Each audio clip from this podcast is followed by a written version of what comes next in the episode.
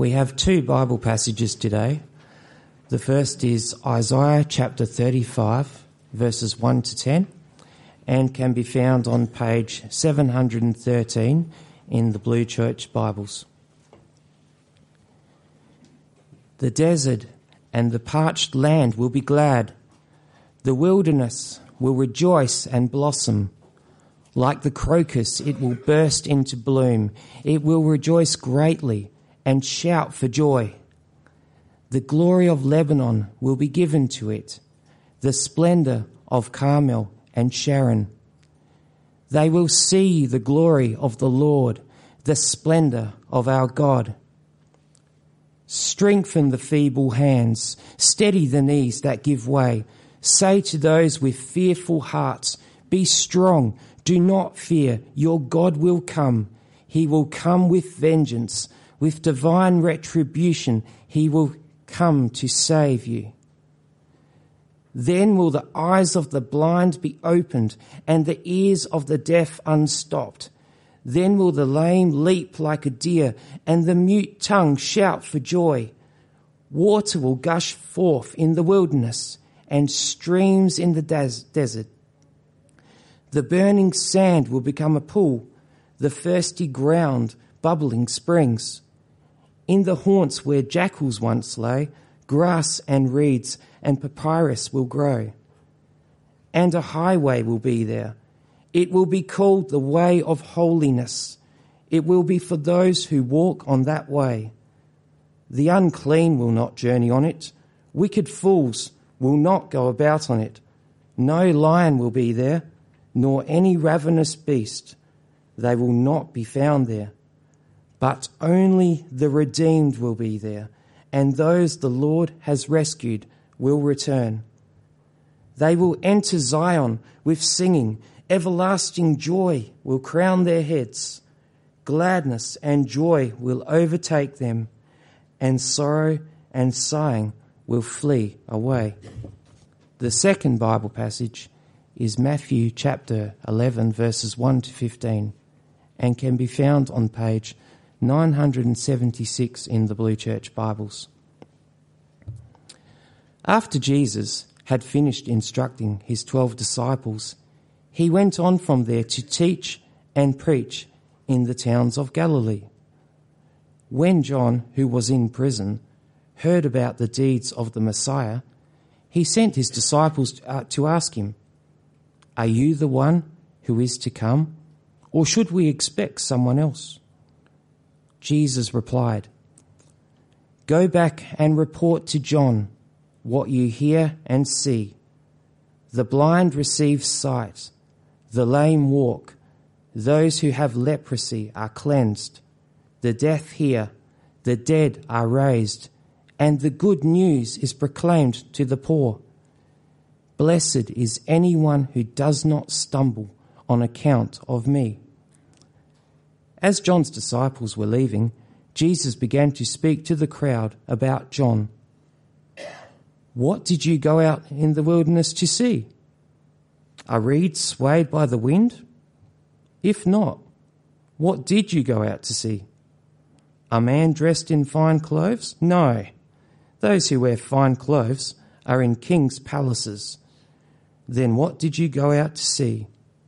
A prophet? Yes. I tell you, and more than a prophet. This is the one about whom it is written I will send my messenger ahead of you, who will prepare your way before you. Truly I tell you, among those born of women, there has not risen anyone greater than John the Baptist. Yet whoever is least in the kingdom of heaven is greater than he.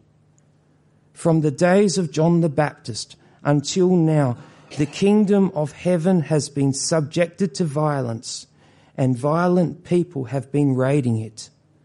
For all the prophets and the law prophesied until John. And if you are willing to accept it, he is the Elijah who was to come. Whoever has ears, let them hear. Father, we thank you for this opportunity to open your words this morning. We pray for uh, your guidance, your wisdom, for your Spirit's encouragement, and for your rebuke if necessary. Father, please help us, guide us, and strengthen us, we pray. In Jesus' name, Amen. Okay, so in the uh, traditional calendar of the church throughout the world, these four Sundays leading up to Christmas are the season of Advent. Latin word uh, that means appearing. I really like Advent. I like Advent more than I like December. I think December is stressful, you know, because you've got so many things that need to be done by, by the time you hit Christmas. Um, but maybe it's the fact that Advent happens at the same time that it helps to change my focus during a stressful time. Rather than crashing into Christmas, and then sort of, you know, picking yourself up from the dust and saying, oh, yeah, that's right, Christmas was about Jesus. Uh, rather than that, Advent actually prepares us. It helps us to get ready for the arrival of the King, to prepare for God's Messiah, to anticipate him, and even to long for him. And of course, there are two comings of Christ. There's his first coming, and that's what we obviously celebrate at Christmas. And and then the second coming, theoretically, you could celebrate that at any time, couldn't you? We, we, don't. It hasn't happened yet, but you know, maybe that's not limited to Christmas, right? I don't know. But the thing is, as you look at the promises in the Bible for God's coming into the world to redeem the world and to restore, it's often hard to see the distinction between what it says that's fulfilled in his first coming and what it says is fulfilled in his second coming that hasn't happened yet. So some of the promises are fulfilled by first, the first coming. And some of them we're anticipating in the second coming. There's been an inauguration, uh, but there is still yet to be a consummation of God's fulfilled promises.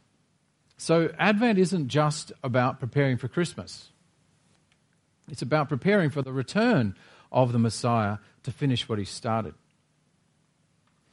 Because the coming of God's Messiah into the world is the hope for the world. Education is not the hope for the world. Equality is not the hope for the world. Environmental preservation, economic prosperity or flourishing, all those things I've mentioned are good things, but they're not the hope for the world. The coming of God's Messiah into the world is the hope for the world. And one of the key figures in the Messiah's first coming into the world is John the Baptist. And John the Baptist had this extraordinary task of being the spotter. Have you ever been a spotter? I was asked to be a spotter once. Um, we used to live in Newtown in Sydney, across the road from Sydney University, and there was a pedestrian crossing right out the front of our, our house, and it was quite a steep hill. And all these students would come down the hill and they were looking off into the, into the sky, not concentrating, and just walk out onto the road. And then he'd screech as the cars come and nobody died, that's good. But then the car comes in behind and just smashes into the back of that one. And that would happen several, like probably once a month. That was the standard thing that happened out the front of our house. And so one day the tow, tow truck drivers uh, knocked on our door and they said, Hey, um, would like a little business here. If you spot a car crash, give us a call and we'll give you a cut. So we're thinking, okay, here's an opportunity to, to prosper out of someone else's misfortune. No, we didn't, we didn't think that way. Um, I don't think we ever called them actually, but we did nevertheless think it was very special to be their spotters. Um, so John is the spotter for Jesus. And uh, in each of the biographies of Jesus, the Gospels, John is there identifying for the crowd who the Messiah is. And there's a beautiful retelling of these moments in John's Gospel, different John, of course, uh, where John the Baptist, he's at the River Jordan and he sees Jesus coming towards him. And he says, Look, the Lamb of God who takes away the sin of the world. Look, everyone, that's him. I have seen and I testify that this is God's chosen one, were John's words. Think of a legal process in a courtroom. Let the record show that the witness is pointing at the defendant. The next day, John's there at the river again, and this time he's got two of his own disciples with him. And Jesus passes by again. And John says, Look, the, the Lamb of God. And you know what his two disciples do? They walk off and they follow Jesus. One of them, of course, was Andrew, the brother of Peter. And so this is a very significant moment. The baton is effectively passed from John to Jesus here. John's disciple becomes Jesus' disciple. And so we come to Matthew 11, the passage we had read a few minutes ago. And by this time, John is in prison because things haven't fared too well for him in worldly terms since the passing of this baton. He's had a few things to say about Herod and the fact that he probably shouldn't be marrying his brother's wife, and he gets put into prison. You know, he's, he's spoken out and he's been put away. And from his jail cell, he's trying to take stock of where things are up to. He's, he's still got some disciples. They're obviously looking after him and, and keeping him informed, particularly about what's going on for the Messiah. And this may come as a surprise, but it seems like in today's passage, John is having a wobbly. That's the technical theological term. He's having a wobbly. Uh, he's watching Jesus' ministry from a distance and he's having second thoughts.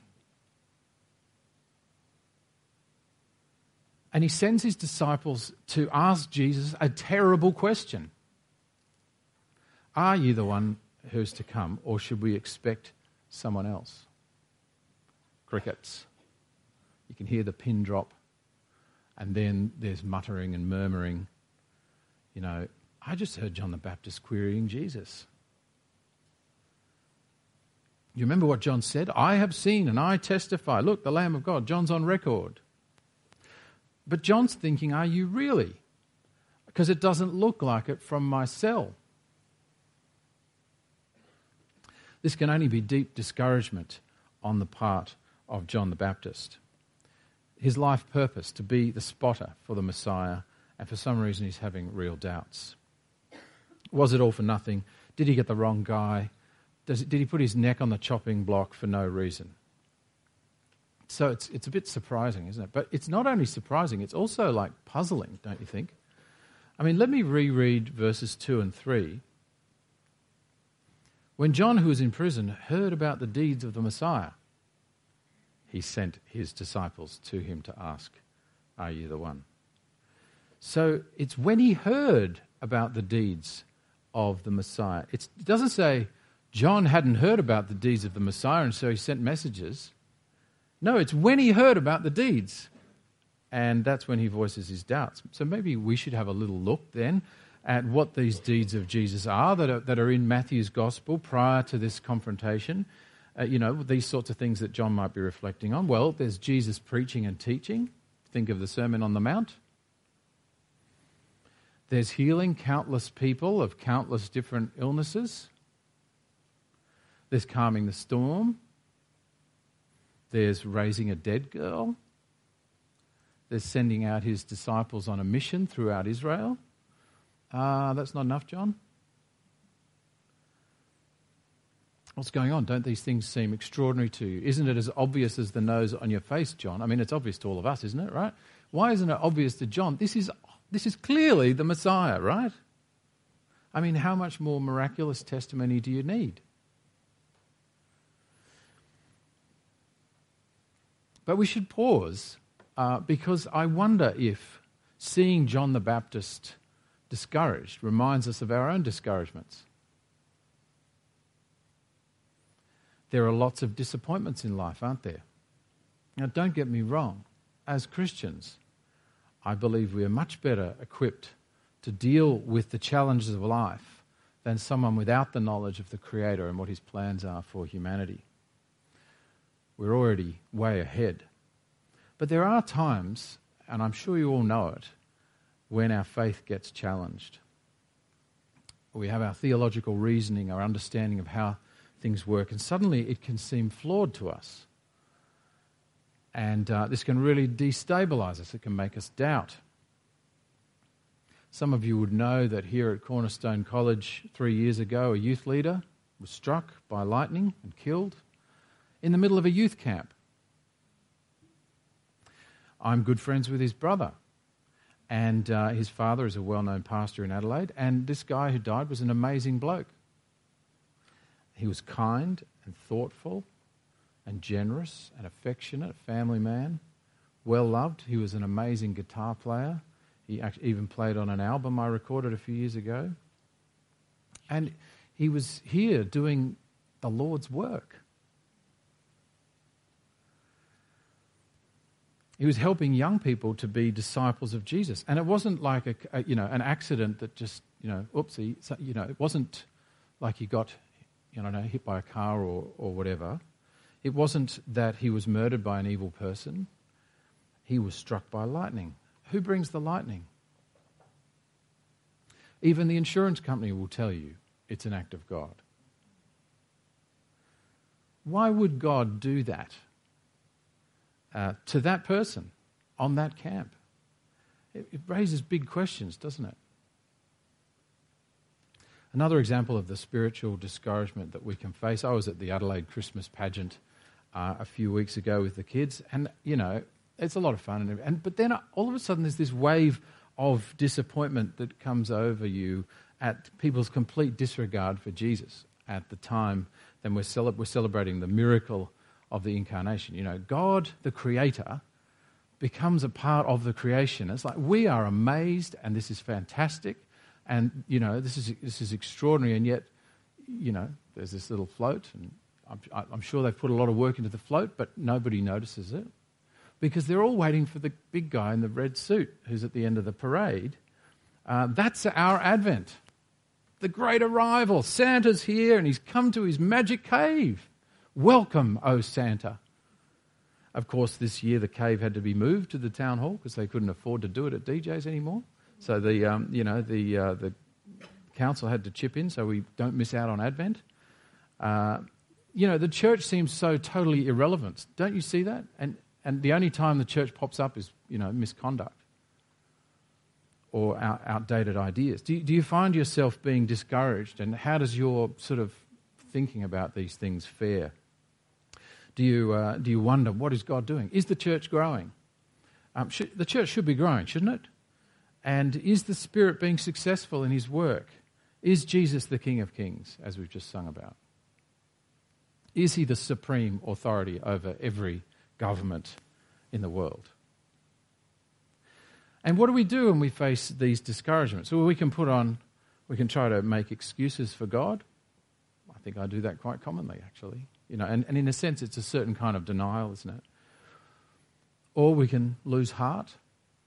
We can lose faith.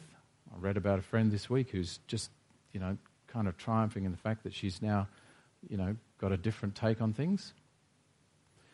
Or we can go back to the scriptures and we can look at them more carefully.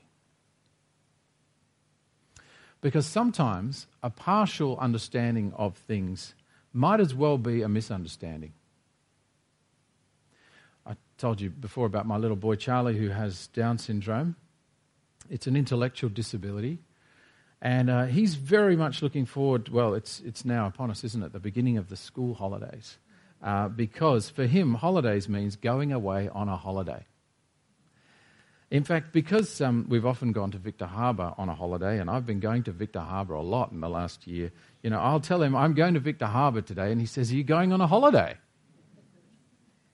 So Ali and I have got, we've got to work out some kind of holiday that we can go on, or else he's going to find this whole school holidays experience quite unsatisfying.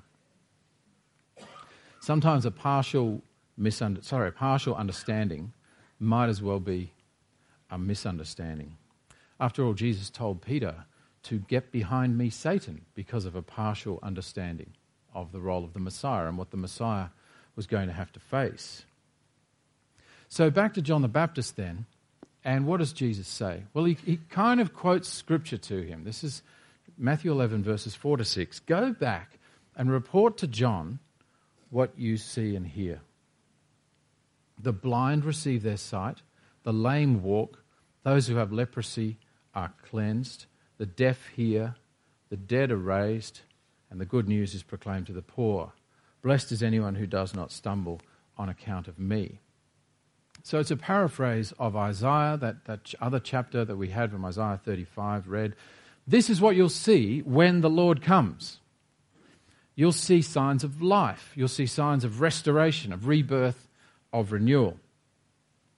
And if you're steeped in the scriptures, as John definitely would have been, then when Jesus cites a few verses, he's thinking, oh, I know that passage. And it brings to mind the ideas of that passage and the surrounding words. And that passage from Isaiah talks about the desert and the wilderness rejoicing. This is a desert with feelings, expressing its feelings. It's bursting into bloom and shouting for joy when it sees the glory of God. Wow. And crucially, the verses immediately before the ones that Jesus is referring to about the sight to the blind and hearing to the deaf, the verses immediately before that say this. This is Isaiah 35, verse 3 and 4. Strengthen the feeble hands, steady the knees that give way. Say to those with fearful hearts, Be strong, do not fear. Your God will come. He will come with vengeance, with divine retribution. He will come to save you.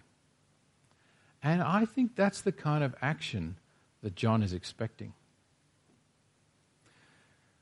In Matthew 3, so a few chapters earlier than this passage, uh, where Matthew tells the story of John's um, preaching, these are the kinds of messages that John gives in his preaching. He says, Repent. You know, stop affirming yourself and change. Turn back, turn away from your sins and turn back to God. Repent, for the kingdom of God has come near. Produce fruit in keeping with repentance. That is, don't just say it, change your life so everyone can see. You have changed. Repent, turn back to God. The axe is already at the root of the trees, and every tree that doesn't produce good fruit will be cut down and thrown into the fire. And after me comes one more powerful than I. His winnowing fork is in his hand, and he's going to clear the threshing floor, gathering wheat into his, into his barn, and burning up the chaff with unquenchable fire. These are the words of John the Baptist. John's message was when Jesus comes, God's judgment comes with him. Look out, because he is going to be more powerful than Herod or Rome. Don't need to worry about being thrown into prison, right? Stop sinning. Get on the right side of righteousness, or you will burn under the judgment of God. And I, it may surprise you, but it shouldn't if, if we've read the Bible a lot. But Jesus wouldn't disagree with this. The point is, it's only half the picture. A partial understanding is often a misunderstanding. See, by quoting Isaiah 35, Jesus effectively says to him, John, I am who you've been saying I was. This is the fulfillment of the prophets. Look what I'm doing. Seeing all, see all these things? So be strong. Do not fear. I have come to save you. But how Jesus would save has not been revealed to John. And how Jesus would bring the judgment of God has not been revealed to John. These things weren't revealed to him, but they have been revealed to us. There's a wonderful paragraph in the Apostle Peter's first letter uh, in chapter 1 of that letter, 1 Peter 1, where he talks about the fact that all the prophets that came before him, they had limited knowledge of the things that they were prophesying and about this salvation that would come about. Peter says it like this Concerning our salvation, the prophets of old, who spoke of the grace that was to come to you, present day Christians, they searched intently and with the greatest of care, trying to find out the time and the circumstances to which the Spirit of Christ in them was pointing when he predicted the sufferings of the Messiah and the glories that would follow.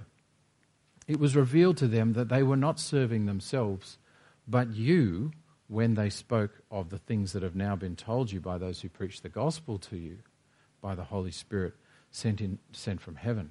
Even angels long to look into these things. They are so mysterious and so extraordinary. You see, the sufferings of the Messiah that Peter talks about here, they weren't part of John the Baptist's picture of what the Messiah would do. The glories that would follow, they were the second part of the picture, not the first part of the picture. The suffering comes before the glory. And these sufferings, they weren't part of Peter's picture even, either. And Peter even went so far as to tell Jesus he was wrong uh, that the Messiah must suffer. Jesus, you really. Uh, but of course, that's the moment where Jesus says, Get behind me, Satan. You're thinking like the world. You're not thinking the way God thinks, you're thinking the way everyone else thinks. So, so get behind me, Satan. Wow, what a moment. We present the gospel as good news for the world, and it, it is most definitely that. It is the great revelation of God's salvation. But the point is, it's not a salvation that we can work out for ourselves. It's not something that we've come up with. Even the most spiritually minded, well intended people can't just work this out for themselves. If even the John, John the Baptist couldn't work it out, Peter the Apostle couldn't work it out, then you and I, we can't work this out on ourselves either, on our own either. But Jesus has shown us. It's been revealed to us, this salvation, in the scriptures. We would never have chosen a suffering Saviour. You would not have chosen a suffering Saviour, would you? That means that he fails, right? In every other purpose, every other field of life, if you suffer and die, that means you're the loser. You just wouldn't have picked this. It was revealed to you. This is the way that God has chosen it. It's not that uh, it's not that John was wrong in what he said in his preaching. We must repent. We must confess our sins. The axe is at the root of the trees. Jesus is more powerful, will come to judge. But here's the crucial point he will come to judge, but not before taking God's divine judgment on his own shoulders.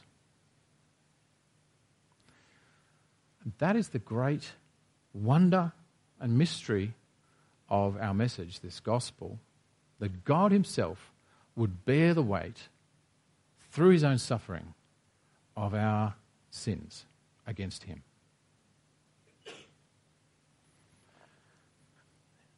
in Peter's letter in chapter 2, he would go on to say these words about this 2:24. He himself, Jesus, bore our sins in his body on the cross, so that we might die to sins and live for righteousness. By his wounds you have been healed. The next chapter, Peter would say these words, chapter 3:18. For Christ suffered once for sins, the righteous for the unrighteous, to bring you to God. He put to death in the body. He was put to death in the body, but made alive in the spirit.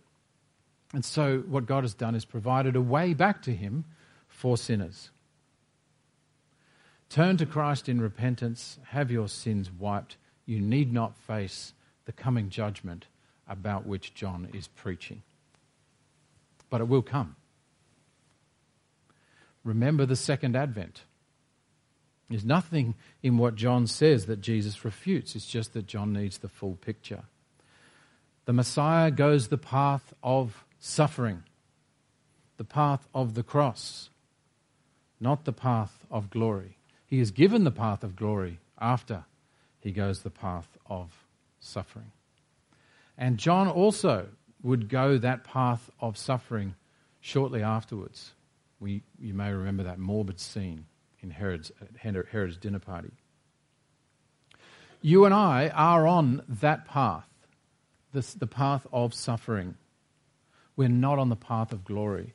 The way to the path of glory is God taking you there. Glory comes at the second advent. It's interesting uh, to see to what Jesus goes on to say about John the Baptist after this you know, perhaps there had been the murmurings and the mutterings. He said, you know, who, who did you go out to see? Did you go out to see like a, a, a leaf blowing in the breeze? Uh, no, don't sit in judgment on John, Jesus is saying to them. Listen to verse 11. He says, Truly, I tell you, among those born of women, there has not risen anyone greater than John the Baptist. That's pretty amazing, isn't it? From where Jesus sits, the greatest human being in the world, thus far was John the Baptist. Why? What did he have that all the great prophets of old didn't have? And, you know, what about the patriarch Abraham or that great prophet and deliverer Moses? I mean, is, is John really greater than them? Why? Well, he was the spotter of the Messiah. That moment, look, the Lamb of God. That's the most important job any human being had ever been given to do to that point. That, of course, also helps us to understand the second part of that verse where Jesus talks um, about others, verse 11b. Yet, whoever is least in the kingdom of heaven is greater than John the Baptist. Okay, so, so he's talking about us, isn't he? We have the full picture about Christ. There are details that haven't been, picked, been filled in, but we have had the balanced picture, the true picture of Christ revealed to us. We see the cross and we see the empty tomb. We've received the gospel, the message about what God has done in Christ and how he's done it.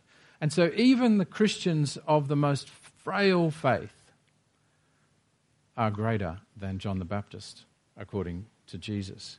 Well, well, why? Because if you, if, you can, if you understand the very basic idea of the gospel, if you can quote something like, He himself bore our sins in his body on the cross, or by his wounds I am healed, you, you've got it.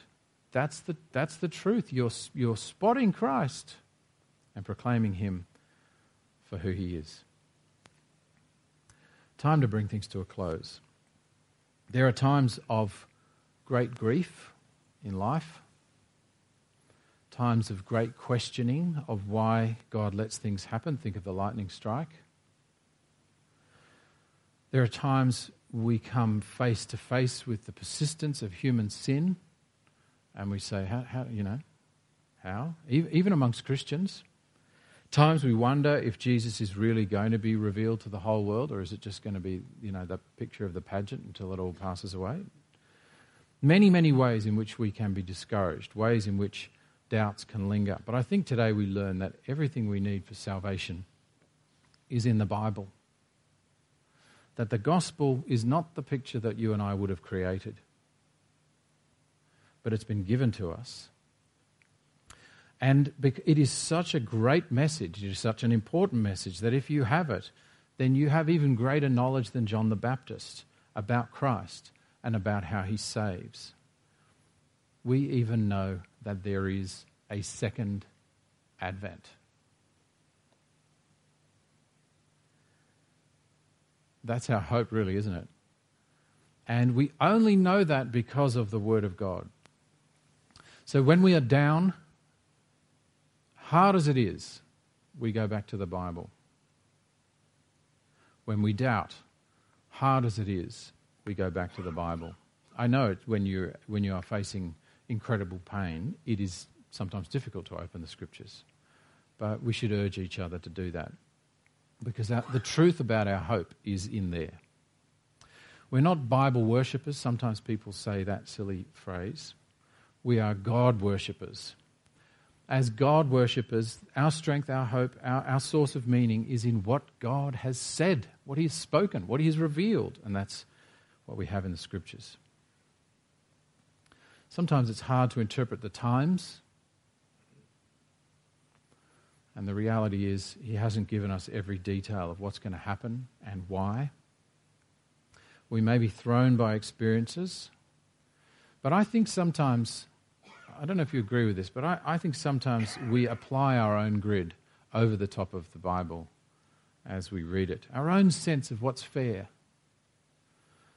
our own sense of what's logical and reasonable.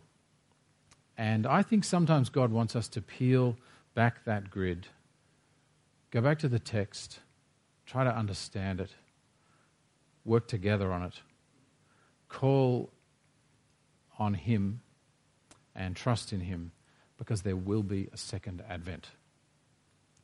Sufferings will be followed by glory. That, that is a certainty. So, to finish, please remember that we are all now spotters for Jesus. We herald him to others, we proclaim him, and that's where our meaning and purpose lies. That's what makes us extraordinary as a group of people gathered in a school on a Sunday morning. We are evangelists. We are exhorters and supporters, all the time pointing to Jesus, whether it's, to, whether it's for a person amongst us who's in distress or whether it's an, a friend or family who hasn't come to Christ. We point to Jesus all the time and what he's done and what he's doing and what our hopes are. And we are gladly looking forward to the second advent when the deserts will shout for joy, and so will we.